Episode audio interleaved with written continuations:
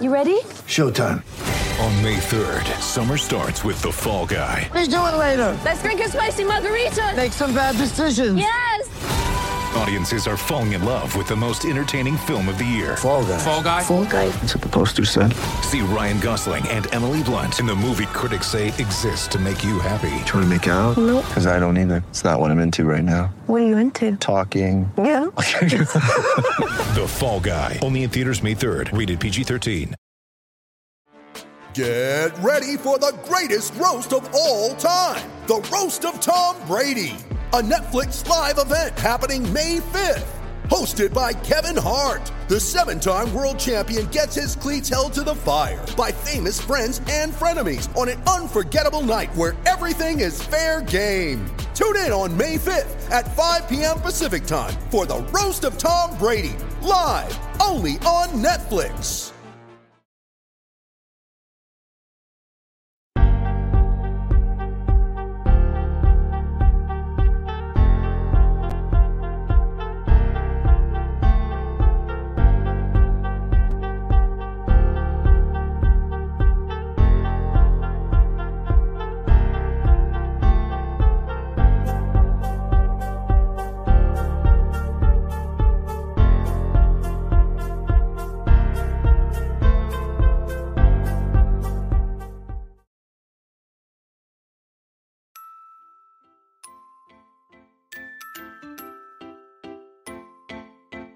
Uh huh. I just feel like I've been around the block, ripping up fantasy stock, working around the clock. Look at the view from the top. Mm, Researching rookies a lot? No, I just be listening to pods. Yeah, one in particular. I'm just a messenger. Let me just pass on the rock. Uh, Browning, brunning, pruning, pronouncing ain't what he's doing. What he's doing is not losing, but infusing you with new things. And there's Dennis the Bennett. Man is a menace, yeah. Building a dynasty, some of the finest things. Promise you, you won't regret it. Mm. Slice a fox, cultured in pop. Give him his props. Here is a thought, here is a box, and you cannot compare him at all. So don't even try. Careful with the news, but when you use a take, I take up Tony Fire. I mean dire, because anyone else is a huge mistake. Whoa, fantasy round table, fantasy, fantasy round table, yeah. Fantasy round table, come take a look at the crown, baby. Hey, fantasy round table, fantasy, fantasy round table, Woo. fantasy round table, come take a look at the crown, baby. Go.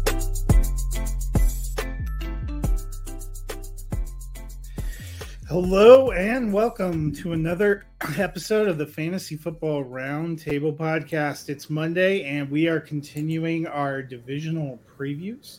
We're starting the AFC East today, and just thinking about Josh Allen was too much for Matt Bruning to handle, so he is not with us today. But I am joined by Dennis. How was your weekend? Dude, I had a great weekend. I took our off day on Friday and we rented a pontoon boat that had a big enough motor we could pull a tube. Went out on the lake, spent a few hours out there. Um, then I spent uh, Saturday and Sunday dodging the wife's honeydew list. I pretty much worked every day, but what That's how it else is new? Right, what right. else is new? Did get you know did get a little writing. Watched uh, watched a few pieces of the the Hall of Fame game. Um, you know when it wasn't rain delayed before my wife came home and we wanted to watch something else. Ironically about torrential rain. Uh, but Now, I, I keep catching parts of it um, on replay. You know, there's a lot of hubbub about Josh Jacobs being played and how much he was played. And, you know, I don't I still think he's the best back on that team. Um, I'm not going to read a ton into that. Uh, you know, I don't know that they're they were looking to re-sign him anyways. And I think Josh McDaniels, if he's learned anything, it's that you put the best players on the field. And I do think Jacobs is their best running back. Um, but I also think that situationally, he may not be the best running back. So that there may be several running backs used in Las Vegas.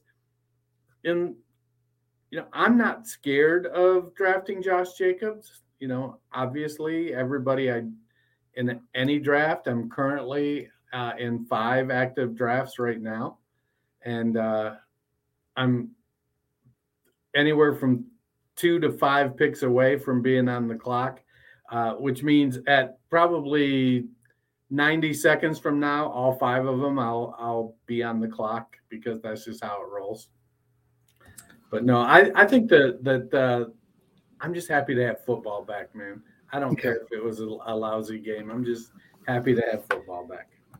Well, I mean, first of all, Las Vegas fans, uh, this is the Josh McDaniels experience. Expect the unexpected. Um, I don't know how else to prepare you. At least you got Davante Adams, but in his time with New England, he always used multiple backs, so I wouldn't be surprised. I'm also not reading a ton into you know maybe they wanted to see how Jacobs looked against the blocking scheme and stuff. He had five carries, 30 yards. He had six yards a carry. That wasn't, you know, it's not like he came out and had a bad performance. And then Zamir White got in there. They were also playing the Jaguars. So maybe maybe we'll slow our roll that Josh Jacobs is dead and Zamir White is an RB one.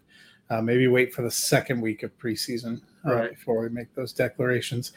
But before we dive into the Bills and uh, McDaniel's former team, the Patriots, there is a little bit of news.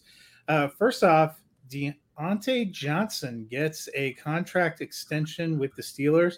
I don't know about you, Dennis. I was mildly surprised. It has not always been the Steelers' pattern uh, to pay big extensions to some of the the star players, especially some of the offensive players. But they make that investment in Diontae Johnson, locking him up for a little bit longer. I think we both already thought he was the wide receiver one in Pittsburgh. Um, but what does this extension mean for you? Well, it means that I'm confident in the shares of Diontae Johnson that I roster. He is the the wide receiver one there, and it's not a terrible contract. I mean, it's what 18 million a year, but it's only for two years, so it isn't like the that they're going to be on the hook for a lot of money four years from now. I, I think for Johnson, it's great. He gets to keep working hard um, and put himself in position to grab a maybe grab a, a big payday. Uh, if Kenny Pickett turns out to be a, a good quarterback, it could really, really benefit Diontae Johnson. Yeah, I mean, I still like him too. I think the biggest question in Pittsburgh is probably the quarterback situation right now, as we've talked about before. I know Chase Claypool thinks he's one of the three best receivers in the NFL, but I still think Johnson is their best receiver. And it seems like George Pickens has really been coming on this offseason. So I'm going to be curious to see how targets and stuff shake out. Johnson is still the one I am the most confident about. In sadder news for both of us, Matthew Stafford having some elbow pain. Yeah. Uh, I'm on the clock and I'm at the 112 in the Polly's playoff. And it's a super flex league. And I just got on the clock. I just got the wow in my ear because Russell Wilson went at 111. Now, I Is it don't hate that. Yeah.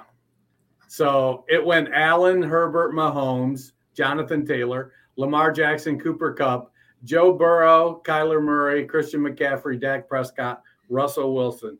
Do you know what that leaves me with in the super flex league? Matthew Stafford. Yeah, but I don't care about that. It leaves me with Justin Jefferson and Ja'Marr Chase. Oh, because you're at the turn. I'm at the turn and I am going to draft Justin Jefferson and Ja'Marr Chase. There you go. Well, Matthew Stafford, our friend, reigning Super Bowl champion, uh, quarterback, is having some elbow issues. Um, you know, it seems like he's trying to fight through it. Cause for concern? Well, we saw what uh, elbow issue did for Ben Roethlisberger, and I, I think if you roster Matthew Stafford, you, you know, you might be looking at uh, what are the options. You know, is what do you think of John Wolford? Um, is there, if you're a contender, maybe, maybe it's time to uh, move him. Uh, I, uh, I like Stafford a lot. I have a few shares of him and I I think that um, you know hopefully they're just managing the situation. You know, gonna take it easy. They know he can throw the ball well. I think giving him a few practices off when it doesn't matter uh, is not gonna um, isn't gonna hamper that offense.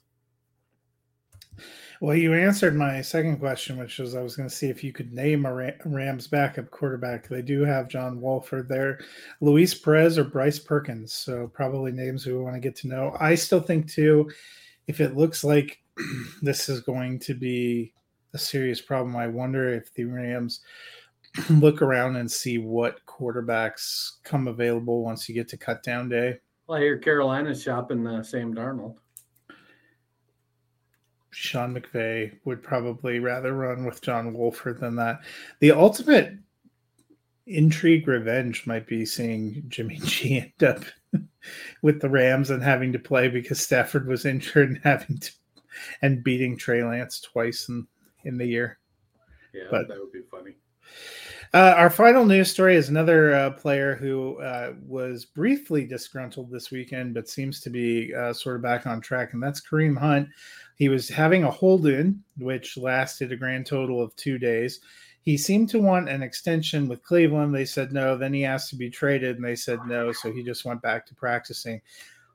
Do you think anything changes with Kareem Hunt prior to the season or during the season? I, I definitely think that if Cleveland is thinking to join up, I think they'll be open to moving him for draft capital. I think if somebody comes in with a a high pick, and I would say a high pick for him would be a fifth rounder, maybe a fourth. You know, he's in a tough spot because he's he's one of the 32 best backs in the NFL, and he's stuck behind Nick Chubb, who is one of the five best backs in the NFL. Um, I, I get Stefanski wants to use multiple backs. He doesn't give Nick Chubb the amount of receiving work I think he has probably earned. But Kareem Hunt also is a really good receiving back. I would honestly, I would love to see them move Kareem Hunt somewhere where he could be the starter. I don't know where that is right now. You know, things are kind of settled for the most part around the league at this point. But I do like um, that he, you know, he made his case said, I want this, you should do this. And they said, you know, it unless it's going to make our team better, we're not going to do anything. And he realized the best thing to do was get back to work because the truth of the matter is he's playing for a contract next year.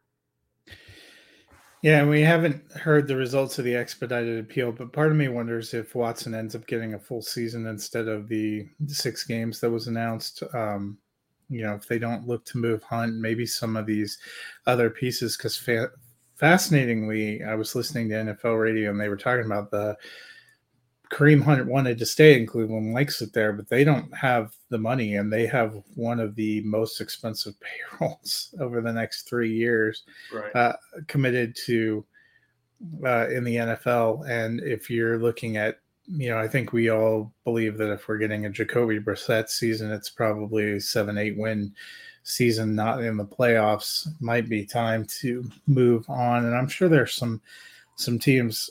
Uh, one of the more interesting ones when they were talking about potential trade destinations for Hunt uh, for me was Kansas City because he thrived there, and I have think they have no incredible confidence right now in CEH.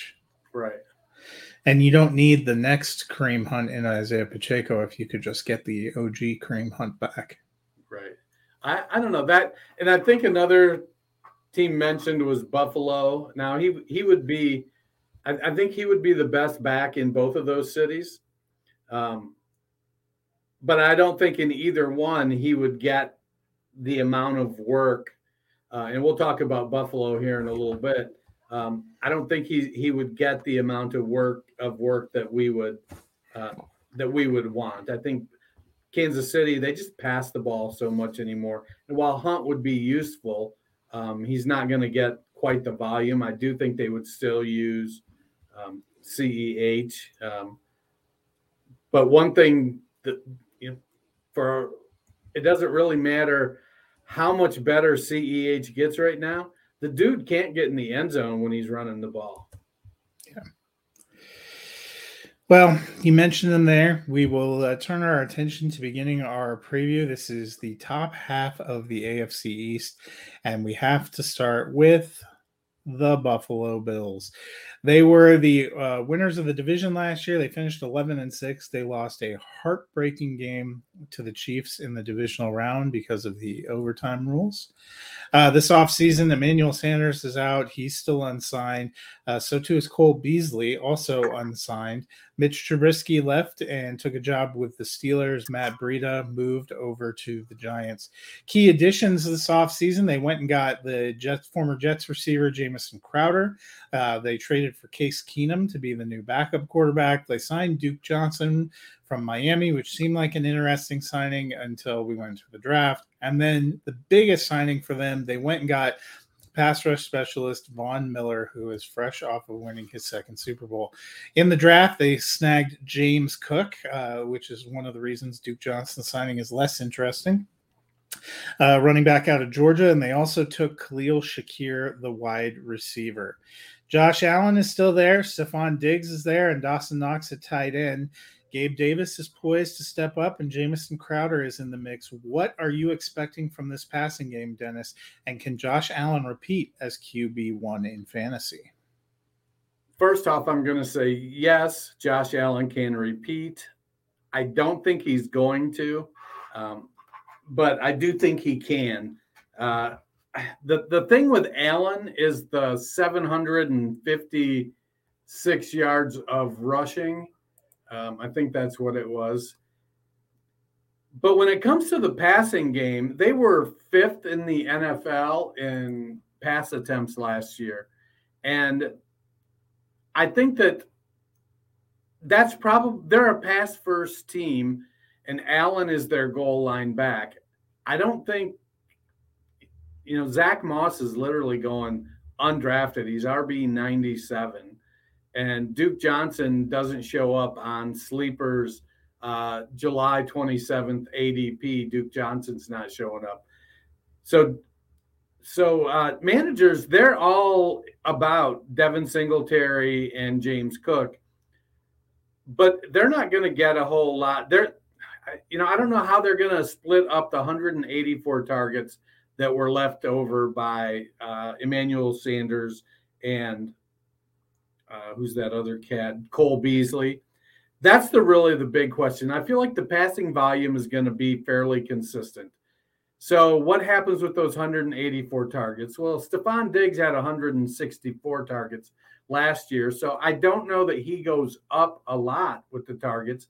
Everybody's All-American Gabe Davis has has has really been he's been everybody's breakout candidate. And so I was really surprised to see that his ADP was still just wide receiver 35. The way you uh, see it on Twitter, you'd think he was, you know, up there with Tee Higgins, uh, like it's Chase and Higgins and uh, Diggs and Davis.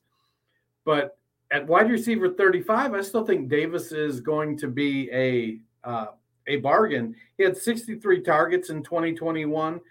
I think he gets a significant portion of that 184 targets that were left over by Sanders and Beasley. So let's say he goes up to 110, 115 targets. He's going to deliver. The RBs had 96 targets in 2021, led by 50 uh, targets. Uh, I'm gonna, who was the uh, Devin Singletary uh, with 50 targets. I feel like a, close to 100 targets is probably going to be in the realm of, you know, maybe maybe the running back split 110 instead of um, 95. And then the tight ends had 83 targets last year. So we saw a lot of talent out of OJ Howard when he was at Alabama.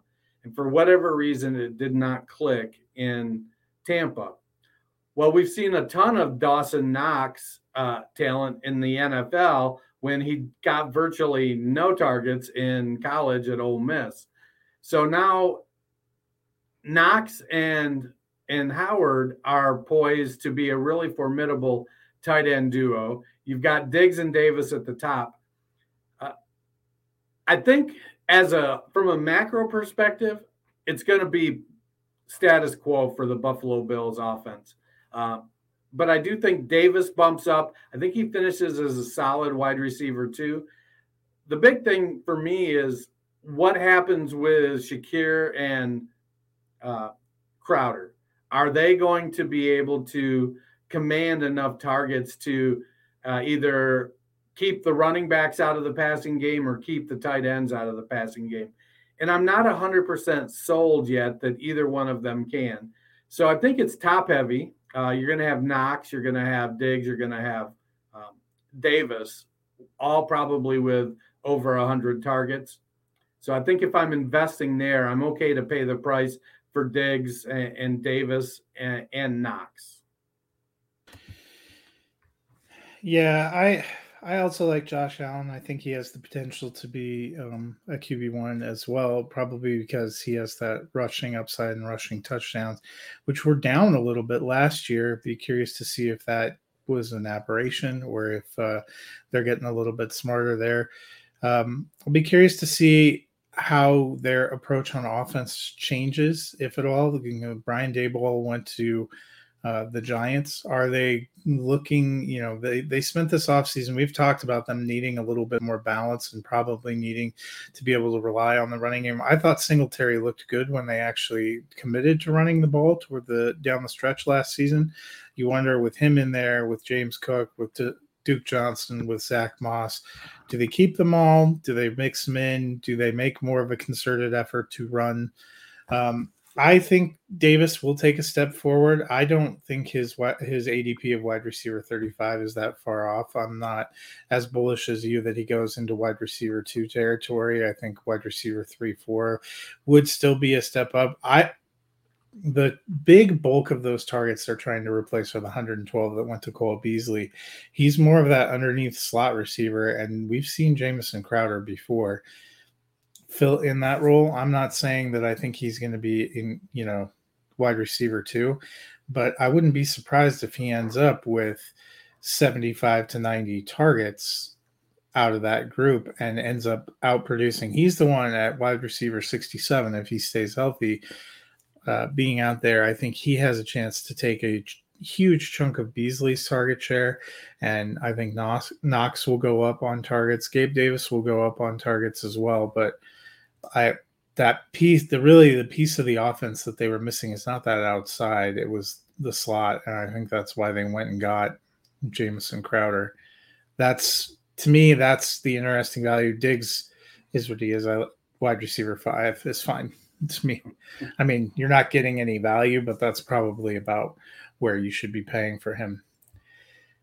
We we referenced the backs a little bit. Um, Singletary was strong to end 2021, but the team went up and got James Cook, and they took him a little bit higher uh, than some of us were expecting. How do you feel about the backfield? Is Zach Moss kind of dead? Duke Johnson still there? Singletary? What are you doing? Well, I I want to see a back take the goal line touches and the short yardage touches away from Josh Allen. Allen was second on the team with 122 rushes uh, last year, and uh, Singletary led the way. He only had 188. The um, the Bills had the 13th most rush attempts, so it wasn't like they completely abandoned the running game, but it was buoyed by Allen and his 122 rushes. I think with the drafting of Cook and the signing of Duke Johnson, I think they're putting themselves in sort of that uh, New England, that San Francisco sort of backfield mix where they're saying, look, I, I don't know who's going to do it on any given day, but darn it, somebody's going to do it. And we've got some good enough backs. I don't know if Moss makes a return. Uh, I think that it almost feels like Buffalo is saying, you know, you win some, you lose some we're going to keep him around because we're paying him. It doesn't make sense to let him go. And you never know, he might catch on. Uh, but I think when you saw Duke Johnson come in in Miami and get 20 plus carries and be productive after being out of the league, I think Buffalo was like, you know, he weighs 215 pounds. Maybe he can be our short yardage back. Um, he doesn't have the pop that he used to, But I think when you look at at Singletary and Cook and Duke Johnson, they all have kind of the varied skill set that you want in a back. It's just none of them have the talent to carry the load and be a featured back. So they're all gonna. It's it's one of those situations where it wouldn't surprise me to see a different back on every series for four series in a row or five series in a row being the feature back because they all do things similar. I, I, think Cook is probably the most explosive at this point, and Johnson is the most powerful. But the three of them, you know, they're they're on a straight line and they're not too far from each other. Yeah, I'm with you. I think the signing of Johnson and drafting Cook is more of an indictment of Zach Moss than anything else. It seems like they they wanted him to come in and have come, but for whatever reason, he just hasn't clicked with the coach or with the, the system. I mean, last year he had he had some healthy scratch games. I think we've seen that they like Devin Singletary, but he's never going to be the only back in the backfield. So I wouldn't be surprised if those other two mix in. There's also a realistic possibility that this is it for Singletary. He's coming to the end of his rookie contract, that they're looking at Cook as potentially being the future, and we'll start to mix him in here. I'm with you that what you wanted to see out of Buffalo and the running game is are they going to commit to giving a running back more carries down in the red zone. I wouldn't say that that either Johnson or Cook would be the first guy that you think of when you're talking about a bigger body to go in down there. It did seem like they started giving Singletary some more red zone carries um, toward the end of the season. He ended up actually not finishing uh, too bad with seven rushing touchdowns. Um, but I it could just be a case of Josh Allen is bigger and is is always going to be their best goal line back. So we'll have to see for fantasy purposes. You know, the RB thirty three for Singletary, RB thirty six for Cook. I kind of like Singletary where he's going in that ADP. I don't think that you're going to get a huge jump in value off that. I'm not as sold that we see Cook up super high or that we have a lot of backs that do well for Buffalo. I just unless their offense substantially changes, which is possible, it just doesn't seem like they're interested in being a power running team right now. And given the AFC climate, maybe they don't need to be. I mean, their highest running backs are both low end RB threes. Hmm. Uh, I think I think they're that's built into their value right now a win is going to be so last year Singletary had 188 carries and Moss was second in the running back room with 96. I think it'll be a win for the running game if Singletary goes over 200 and whoever the RB2 is gets over 100. That could feasibly push Allen down to 100 or maybe even a touch less. I think that's, but that's all you're hoping for from this rush game. The running backs in this on this team are flex flex plays at best. So the Bills were 11 and 6 last year, won the East again. A lot of preseason hype last year, a lot more preseason hype again this year. Their over under is 11 and a half wins. How do you feel about that win total and what do you see for the Buffalo Bills? Well, New England had a surprisingly good year last year, I think.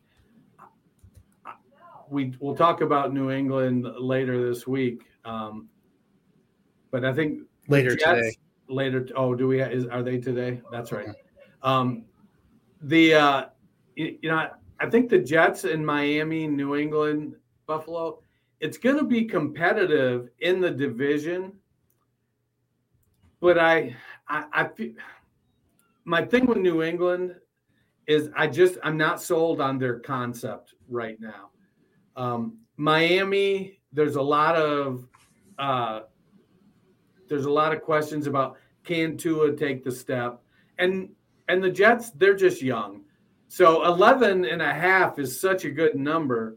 Um, but I'm going to take the slide over. I think New England is new coordinators or not. I think they can pull off 12 wins. Yeah, Buffalo had some odd stumbles last year because they came out pretty hot, and I, I had thought they were going to be the top seed in the AFC. They ended up not being too far off just because of the parity. I like the slight over. I think they finished at 12 and 5, and I like the potential for them to be um, a top seed in the AFC yet again. Football fans, DraftKings has changed the fantasy game. DraftKings changed the fantasy game forever in 2012. Now, 10 years later, they're doing it again with Rainmakers Football, their first ever NFT fantasy game. A new way to enjoy daily fantasy football, a new shot to win millions in prizes, and the only NFT fantasy game licensed by the NFLPA. Playing Rainmakers fantasy playing Rainmakers football is simple. Buy, sell, bid and win player cards of the biggest names in the game through regular drops and auctions. Build your collection of football stars and enter free Rainmakers football contests all season long to compete for millions in jaw-dropping prizes. Each week, craft your lineup of athletes from your NFT collection and rack up points for touchdowns, receptions, and more. Like what you just like what you did in daily fantasy football. The next generation of fantasy sports is almost here. Download the DraftKings Daily Fantasy app now and sign up with promo code TPPN. Click the Rainmakers tile and opt in so you can be ready for the next drop. Free play free for millions in prizes all football season and build the ultimate NFT fantasy franchise with Rainmakers football. That's promo code TPPN only at DraftKings. Eligibility restrictions apply. See DraftKings.com for details. Well, you can tell I haven't done a read in a while, can't you? Getting into the swing of things. The season's almost upon us. Well, the second half of the top part of the draw in the AFC East was the New England Patriots, who uh, finished a surprising 10 and 7 last year, uh, making a grand return to the playoffs that was short lived as they got waxed by the rival Buffalo Bills in the wild card round. Uh, this offseason, their key departures, if you can call it that, is N'Keal Harry for the Bears, which we can already pour one out because he's already uh, managed to get uh, what they said significantly injured. J.C. Jackson headed to the Chargers, as did Kyle Van Noy. Key additions: they they realized that wide receiver was absolutely crucial, and they went out and got the fourth best playmaker from the Miami Dolphins in DeVante Parker uh, who's probably going to be their wide receiver one, and they signed safety Jabrill, Jabrill Peppers. In the draft, they shocked uh, almost everyone by taking Tyquan Thornton as their wide receiver selection all the way up in the second round. And they gra- grabbed a pair of running backs, Pierre Strong Jr. and Kevin Harris, uh, just to confound everybody and their brother. Uh, we'll turn to the running backs first. They went and drafted two running backs. They also still have James White, who's currently dealing with an injury, but they also have Damien Harris and Rhamondre Stevenson. Damien Harris was RB 14 last year. Rhamondre Stevenson kind of came on at the end, but finished as RB 47. They split a lot in the playoffs. Dennis, what do you think of this murky backfield in 2022?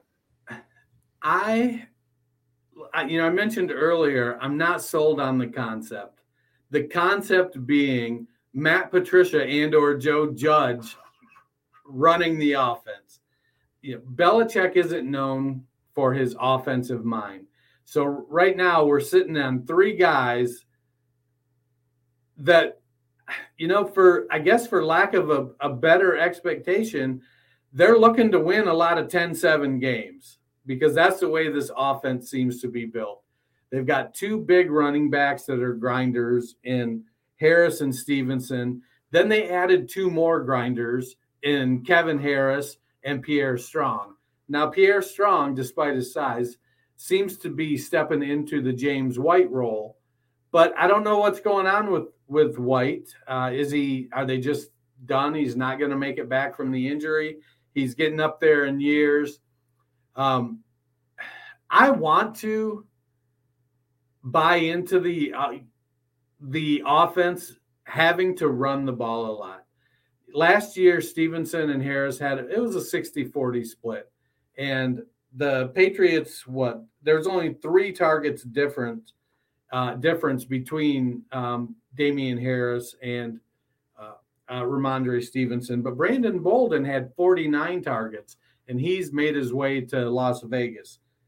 Um, the team was 25th in pass attempts, so they're going to run.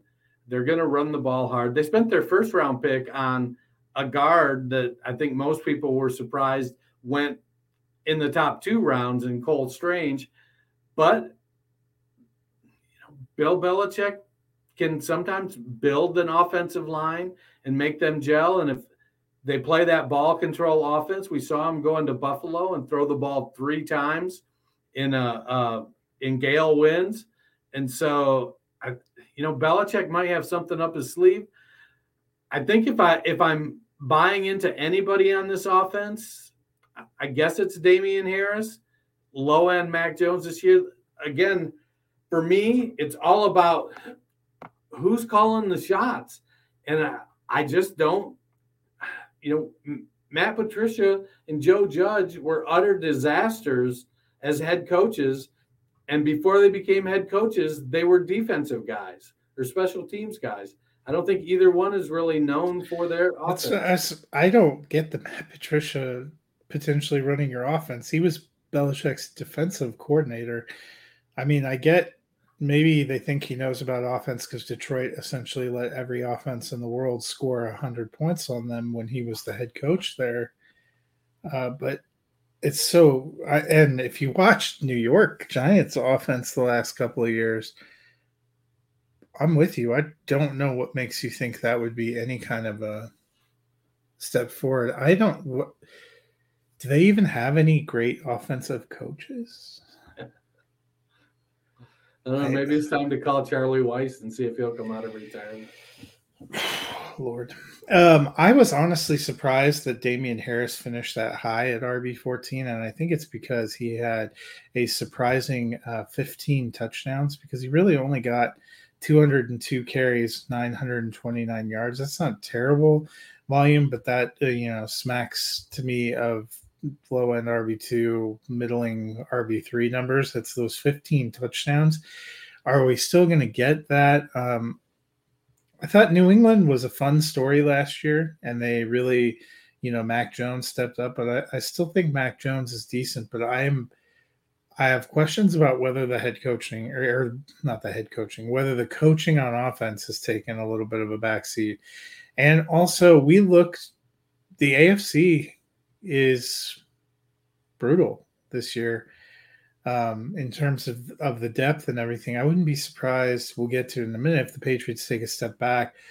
I would feel more comfortable probably with with Damien Harris, not counting on him to be, you know, that high end RB two. Let me look at. What is his ADP currently is RB28. I think that's more in line with my expectations. Stevenson coming up to RB38.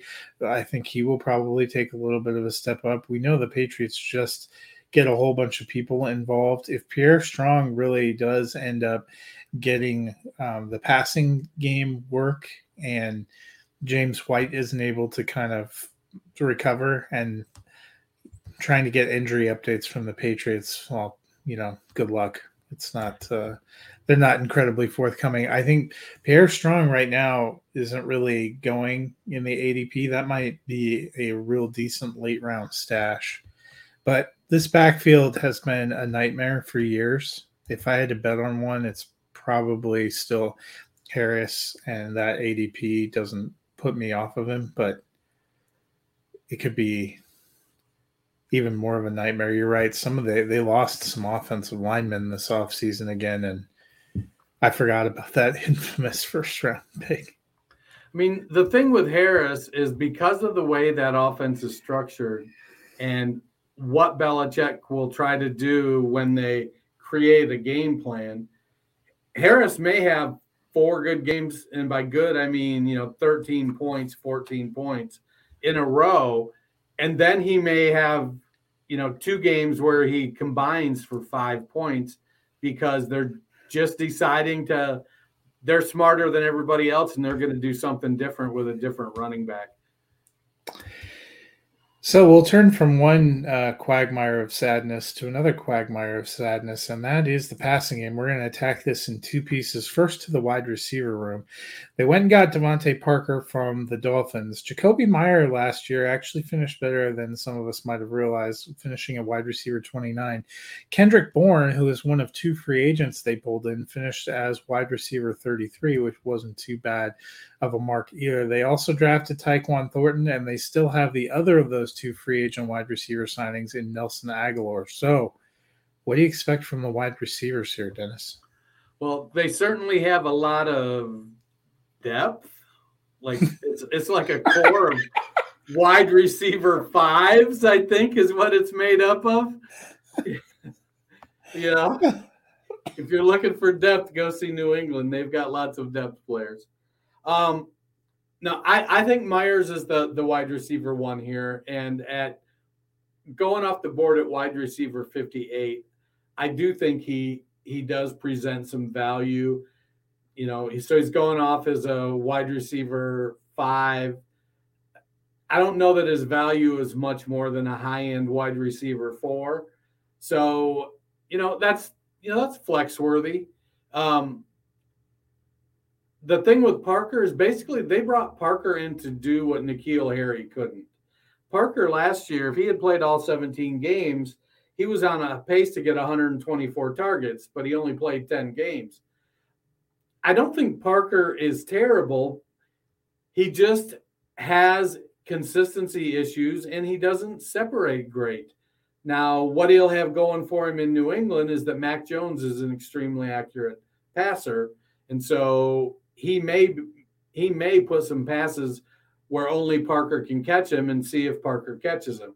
Um, Kendrick Bourne kind of gets the shaft here, but you know he was always sort of a, a, a preseason guy to begin with, and then out of nowhere he'll come into a game and make like two fantastic catches, and you're like, well, why doesn't Bourne get more playing time? And then he disappears again.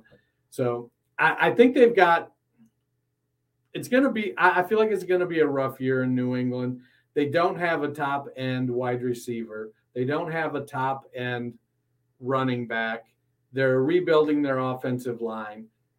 And for the life of me, I don't get where Belichick is going with the coaching. I mean, I was just looking at their staff. They don't have any brilliant off. I mean, Troy Brown is probably the closest he's the only offensive coach other than Judge and P- Patricia that I know. Uh, no, I guess I take that back. I, I recognize Vinny Sunseri's name, the running back coach.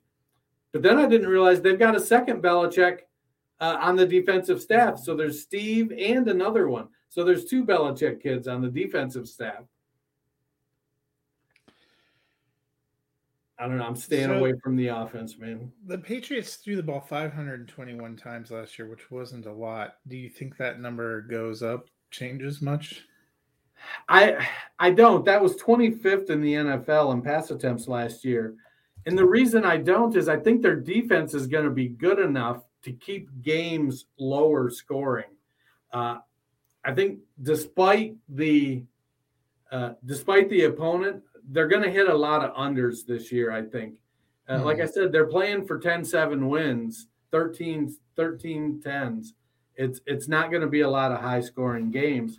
Um, you know, well, Jones is going to be accurate. I just, there doesn't, there's not a game break unless Tyquan Thornton comes out of nowhere. I don't think there's a game breaker at the wide receiver position. Well, and, and so that was going to be some of what I was going to come back to a wide receiver too. That unlike Buffalo, where we were talking about all the vacated targets, New England doesn't really have. N'Keal Harry only saw 22 targets. They don't have a whole ton of vacated targets. Agholor saw 64, Bourne saw 70, um, 126 for Jakobi Meyers. If you wager that Meyers remains somewhat consistent. And I'm with you that he's probably the receiver I trust the best. And at a, an ADP of wide receiver 58, I actually think there is some value there. You know, Parker comes in, maybe he ends up with 70 or 75 targets, but that's probably about it. And then Bourne probably ends up, you know, 60 to 65 targets. Agholor, not much and then maybe you see Tyquan Thornton pick up like the N'Keal Harry 22 targets. The the question too is that tight end, they splashed out a lot of money last year for Hunter Henry and Jonnu Smith. And Henry provided a pretty decent return, and Jonnu Smith looked like he was hardly available. I didn't realize Hunter Henry only saw 75 targets last year. He was pretty insanely efficient, catching 50 of them for 600 yards and nine touchdowns, only 45 targets for Jonnu Smith. Both those guys have seemingly been making waves in the off off season. Um, Jonnu Smith, people have put out you know a lot of numbers, and he did sign the bigger of the contracts. So, what do you think? How do you think the tight ends factor in, and where are you expecting Mac Jones to finish? I honestly, I don't know what to make of the tight end situation. Last year, we, I, I think we all thought that it was going to be Jonnu Smith, the one being the most fantasy relevant, and it was completely the opposite. Now, Smith was dealing with some stuff in the offseason, missed a lot of work. Um, but still, I'd like to think somebody, it, it isn't like he was a rookie. He's been in the NFL for five years uh, I felt like he should have maybe picked things up a little bit better. Now, Smith is the more athletic of the two. I think they're both reasonable pass catchers. I don't, I don't, you know, they had what, uh, 120 targets between the two of them. Mm. I don't think, I think that's what the split, you know, that's what they're going to have to split this year. You know, maybe Smith gets a little more and Henry gets a little less. Uh, Henry had nine touchdowns compared to Smith's one. So one of them maybe makes up for it with touchdowns. We've seen Smith get used in the running game before. So maybe some of that, but most of their running backs are big bruisers. So what's the virtue of using Jonnu Smith as a big running back when all your running backs are big bruisers to begin with? Um, I, I just I just don't see the offense as being – real productive outside of Jakobi Meyers. And I think right now, Mac Jones going at QB 20. He finished QB 18 last year. I think that's where he, he end. I think that's it. I don't want to say ceiling. I, I just don't feel like there's a I don't think there's a real bottom. Like I don't see QB 29 as as his floor. I think he's like QB 18 to 22. I think he falls in there. He doesn't have a wide range um, because he is an accurate passer. Yeah, I don't think it has for me as much to do with him as the kind of offense they're running. I actually think he is low end QB two. I wouldn't be surprised if you know some of these other quarterbacks that potentially stay healthy throughout the season end up going uh, and pushing him down into the QB 24 25 range um, especially you know waiting to see even if Deshaun Watson only plays 10 games, I bet he ends up out producing um, Mac Jones for fantasy just because of the the nature of how they're they're going to play. So QB 20 actually feels a little bit rich for me for Mac Jones. I'm with you on the tight ends. I almost think if the tight end production increases, it means it's pulling it out of the wide receiver pool. So then do we see Meyers only get around 100 targets and, and Parker around 60 targets and 50 for Bourne and 30 something for Agholor. I, I'm with you. Unless they substantially increase the amount that they're passing or they stop passing to running backs because Brandon Bolden is the other one that vacates targets. He vacates 49 something targets. We assume that's going to be consumed somewhere else in the backfield. If that bounces out to receivers or tight ends, maybe they go up. But uh, Henry, you know, I think you're seeing that he finished tight end 10 last year. He's going at 17, taking that little bit of a discount. Jonnu Smith finishes tight end 35. He's going at tight end 34. I think it reflects that, you know, maybe we all wanted Jonnu to be a thing and he's not going to be a thing. So, you know, look at just I just kind of pulled up Pro Football Reference, and surprisingly, New England scored the sixth most points in the NFL last year. So, based on what we've just spent the last 25 minutes talking about, we're crediting Josh McDaniels with that and I know that how much that hurts you. He's a fantastic offensive coordinator. If all you did was give him a, what I've what I objected to is him as a personal manager. So it's, I mean, maybe it could, I could be wrong about how many points they produce. It just doesn't feel like it right now, and I, am I'm, I'm willing I'm willing to fade um, the the New England uh, fantasy weapons right now. All right. Well, we're fading. You know, I think we're both a little bit in agreement there. The Patriots kind of surprised a little and made the playoffs, winning 10 games last year. Their over under win total is nine wins this year. How do you feel about the over under and can they make the playoffs again? I'm going to say no. I'm going to take the under. I think it, they feel like a seven to eight win team for me. Yeah, we're pretty much. Maybe that's just my hate of Matt Patricia as a Lions fan. I mean, I fully acknowledge that bias. Now, I just this was a year where a lot of AFC teams took big steps forward with their offensive and defensive weapons.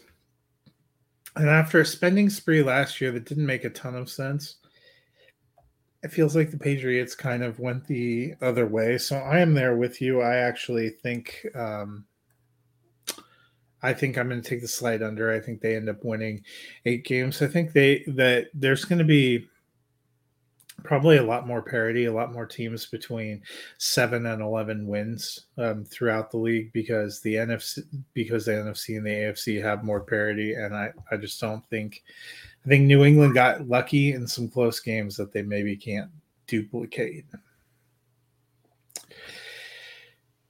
Ah, poor Patriots.